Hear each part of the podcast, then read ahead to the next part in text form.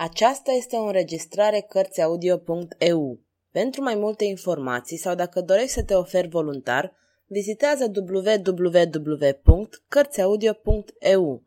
Toate înregistrările Cărțiaudio.eu sunt din domeniul public. Michel Zevaco Regele cercetorilor Capitolul 4 Calicul Regele François I alerga către strada Trahoar, Deja nu se mai gândea la rugămințile nebunului său. Mergea iute și tăcut, surâzând visului său de dragoste. Însoțitorii săi îi respectau visarea. Deodată, de cum intrară pe strada Saint-Denis, o femeie, aproape deloc îmbrăcată în ciuda frigului, le tăie calea fără să-i privească. Și vocea ei se înălță stridentă. François, François, ce-ai făcut cu fica noastră, cu fica ta? Regele se opri palid și înfuriat. Cu un gest instinctiv își acoperi chipul cu mantia, ca și cum s-ar fi temut să nu fie văzut de femeie, cu toate că noaptea era întunecată.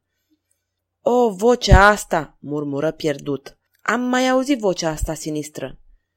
Femeia trecuse deja, îndreptându-se către poarta Saint-Denis. În depărtare, vocea ei răsuna încă în șoaptă. François, François, unde se află fica noastră? Și ea îngăimă un nume, un nume de fată, un nume pe care François I nu-l desluși. O sumbră ironie a fatalităților. Nu-i nimic, sire, spuse la șantinierie. Este o nebună, este bine cunoscută în tot acest cartier al Parisului. Își revendică fica oricărui trecător. O cheamă Margentin. Margentin, repetă înnăbușit regele, ștergându-și sudoarea ce îi curgea pe frunte. Da, sire, Margentin cea nebună sau Margentin cea blondă. Margentin, murmură regele, Margentin, crima tinereții mele. Se cufundă pres de un minut în gânduri amare fără îndoială, căci fruntea ei se încreți. Apoi, clătină din cap. Să mergem, domnilor, spuse pe neașteptate. Câteva minute mai târziu, treceau prin dreptul străzii Croix du Trahoir și, o sută de metri mai departe, se opreau în fața unei cășcioare cu acoperiș suguiat. Aici este, făcu regele. Ochii săi înfierbântați se ațintiră asupra unor ferestre, a căror vitralii se colorau cu o lumină palidă. Contemplarea lui François întâi dură puțin. Să stabilim modul de acțiune, murmură regele, grupându-i aproape de el pe cei trei însoțitori. Să lăsăm pe regele Franței să pună la cale o nouă infamie. Să pătrundem în casă. Într-o daie mică, aproape de un șemineu în care câțiva tăciuni isprăviră de ars, o tânără fecioară așezată într-un fotoliu torcea la vârtelniță. În fața ei, cufundată într-un jilț mare, dormea o bătrână cu statură robustă. Încăperea era împodobită cu un cufăr, un dulap, o masă cu picioare sculptate și câteva scăunele. Aici dormea o atmosferă de tihnă desăvârșită, în liniștea pe care o subliniau bătăile domoale ale balansierului în orologiu. Tânăra fecioară, așezată în apropierea șemineului, la lumina unei flăcări de ceară, era învășmântată în alb. Avea părul galben auriu de o nuanță încântătoare. Întreaga sa persoană delicată exterioriza un ideal de puritate. Trăsăturile ei alcătuiau unul dintre aceste chipuri suave pe care le vedem în vechile cărți bisericești ale timpului, unul dintre aceste tablouri odihnitoare cum se regăsesc în stampele naive ce reprezintă pe Marguerite de Faux. Uneori oprea vârtelnița. Privirea sa se pierdea într-o iute visare. Atunci sânul ei tresălta, iar ea murmura înroșind. Doamna Marcelin mă încredințează că el se numește Manfred. Niciodată nu voi uita acest nume. Și apoi continuă. Ce înfățișare gingașă și mândră are și cât de stranie a fost emoția cu care m-au pătruns ochii lui pe care nu o cunoșteam.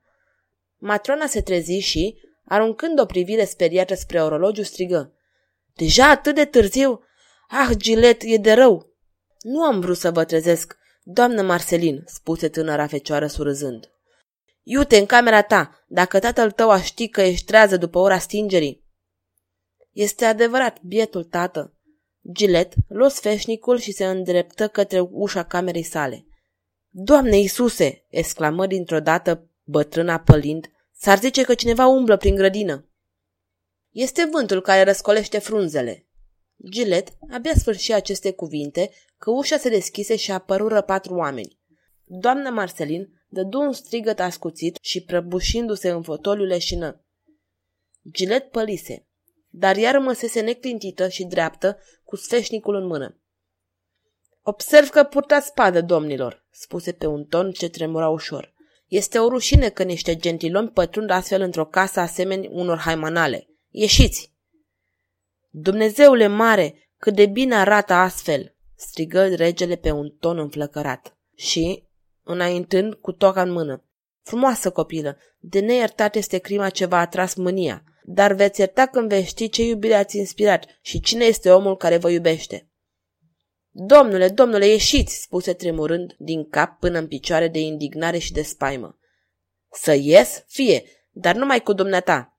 O, dacă ai ști, copilă, cât te iubesc, cum îmi mai ard venele cu nerăbdarea unei pasiuni tinere? Vrei avere? Vrei putere? Vino! O, vino! Vei fi regină! Infamie! Ajutor! Săriți! Regele o cuprinse în brațele sale cu repeziciune. Ea dădu un strigă de spaimă, încercă să se zbată. Dar atleticul răpitor deja o ducea cu sine alergând. Ajutor! Săriți! Pe maica prea curată, copila se împotrivește! Ajutor! strigă Gilet, dar cu glasul deja slăbit. Nebun de pasiune, cu mișcări brutale ale mâinii, François întâi căută să înnăbușe strigătele tinere fecioare.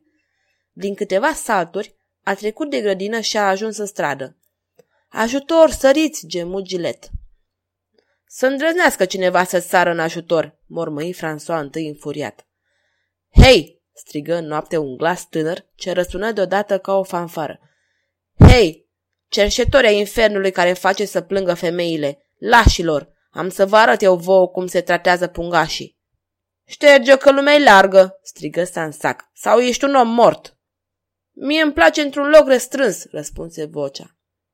Spadă contra spadă, pe cel de sus. Aceștia sunt gentilomi, host de femei. Alegeți ștreangul sau butucul. Acel ce vorbea astfel apăru atunci în raza de lumină palidă a ferestrei.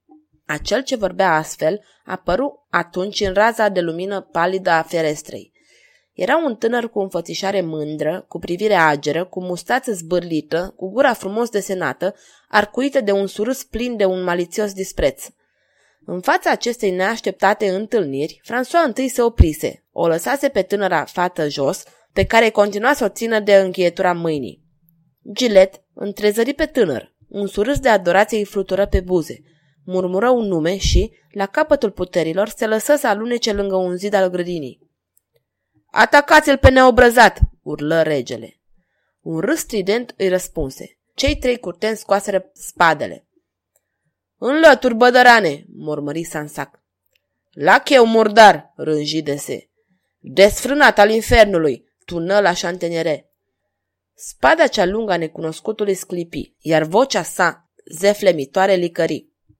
Pe coarnele diavolului, domnilor, sunteți prea generoși, bădăran, la cheu, desfrânat. Ce mărunțiși de obrăznicii! Mă îndatorați prea de tot. Dar sunt un bun păzitor. Păzea, vi-l înapoiez. Iată pentru bădăran. Adună-i, domnule! Sansac scoase un urlet, spada necunoscutului tocmai sfâșie brațul drept. La șantenerie și dese se repeziră împreună cu spadele scoase. A avut loc un schimb de lovituri rapide și vocea mușcătoare a tânărului se ridică din nou. Datoria este deja mai ușoară. Păzea. Am să plătesc pentru lacheu. Ține pentru lacheu, domnule. Servește-te fără teamă. Răsună o înjurătură furioasă și de se căzu ca un sac în timp ce printre loviturile repezite, necunoscutul îl ataca pe la șantenerie. Dumnezeule mare!" strigă regele. Ia seama!" Nu vă temeți deloc pentru domnul!" ripostă necunoscutul. O să fie plătit. Știu să plătesc. Ce monedă îi trebuie domnului? O frumoasă lovitură de dreapta. Păzea! Pentru desfrânat s-a plătit. La șantenerie, atins în piept, se gărbovi cu un geamăt surd. Dă-i drumul acestei femei, hoțule! Mizerabile, roșii regele, tu știi cine sunt eu? Tu ești un Michel care te strecori noaptea pe ascuns în locuințe pentru a semăna rușine. O sândire, vei fi spânzurat. Afară numai dacă nu te țintezi de zidul acesta. Nesăbuitule, mă obligi să te strivesc prin dezvăluirea numelui meu. Dar asta îți va aduce moartea. Să știi acest nume de temut, în genunchi mizerabile, în genunchi, eu sunt regele Franței. Iar eu, replică vocea aspră a necunoscutului, eu sunt Manfred și numele și prenumele. Manfred fără familie, fără tată, nici mamă, fără o parachioară, fără niciun căpătâi. Un cercetor, un om, domnule. Și eu care mă înfuriam, aventura este distractivă. Ia seama să nu devină tragică. Vorbele se războiau, zornăiau. Duel fantastic între un amărât necunoscut și cel mai detemut monarh din lume. Nici un cuvânt, jupâne, continuă frasa întâi cu un gest de suveran dispreț. Să lăsăm spada să vorbească. Șterge-o, te iert. Scoate spada, domnule. Cât valorează o spadă de Padova în fața unei spade lungi a unui calic, o vom ști. Aș, cerșetorule, tu ești în mâna călăului. Iar tu la bunul meu plac. Regele păli. Ascultă, spuse regele mai trufaș, mai disprețuitor. Pentru ultima oară, cară-te și îți vei salva viața. Pentru ultima oară, domnule, ascultă ce spun. Brațul său se lungi, vârful degetului atinse pieptul lui François I. Într-o clipă, pumnul îmi va înlocui degetul chiar în acest loc dacă tu nu-i dai drumul acestei fecioare. Degetul apăsa ca un vârf de fier. Obrazurile celor doi oameni aproape că se atingeau, cumplite amândouă, crispate, livide.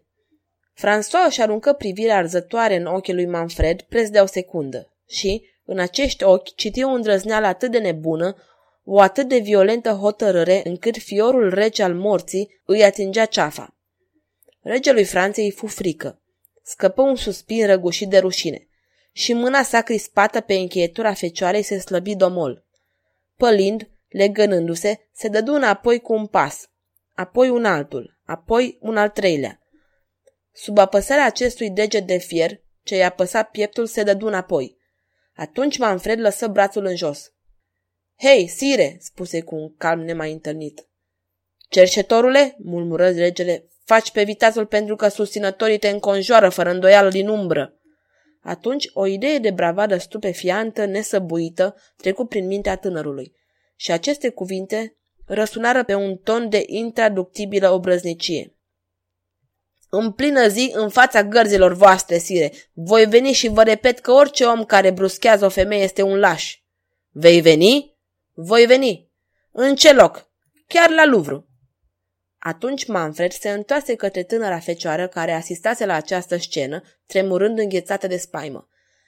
Nu te teme de nimic, spuse cu o voce foarte tandră, ce făcea un contrast ciudat cu vocea mușcătoare de adineori. Ea ridică spre el priviri tulburate și răspunse. Sunt în siguranță. De când sunteți aici? Manfred tresări. Vino, spuse cu simplitate. Îi luă brațul tinerei fecioare și o duse cu sine după ce s-a asigurat dintr-o privire că nu era urmărit.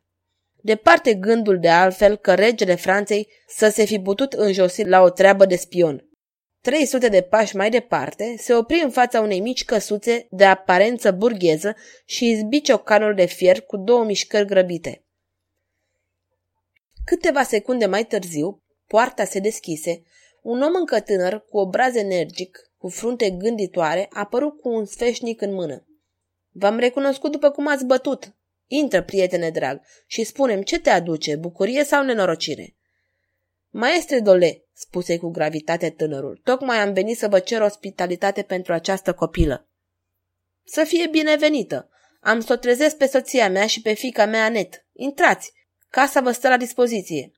Gilet făcu un pas și chipul său gingaș apărut din plin în lumina sfeșnicului. Manfred o văzu și ochii lui umiți se umplură de admirație pasionantă. Oh, gândi el, ce frumoasă și mișcătoare este cu emoția ei neprihănită. Tânăra fecioară murmură. Cum să vă mulțumesc, domnule? În această clipă, o rumoare surdă se făcu auzită. Ea venea de departe, din capătul străzii întunecate. Fără să-i răspundă lui Gilet, tânărul apucă mâna stăpânului casei. Nobile prieten, spune că vei avea grijă de această copilă ca de propria voastră fică. Jur, prietene, că orice s-ar întâmpla, o voi regăsi aici. Jur! Mulțumesc, maestre Dole, și acum închideți poarta repede, pe curând. Se avântă în afară și se înfundă în umbră în partea dinspre poarta Saint-Denis.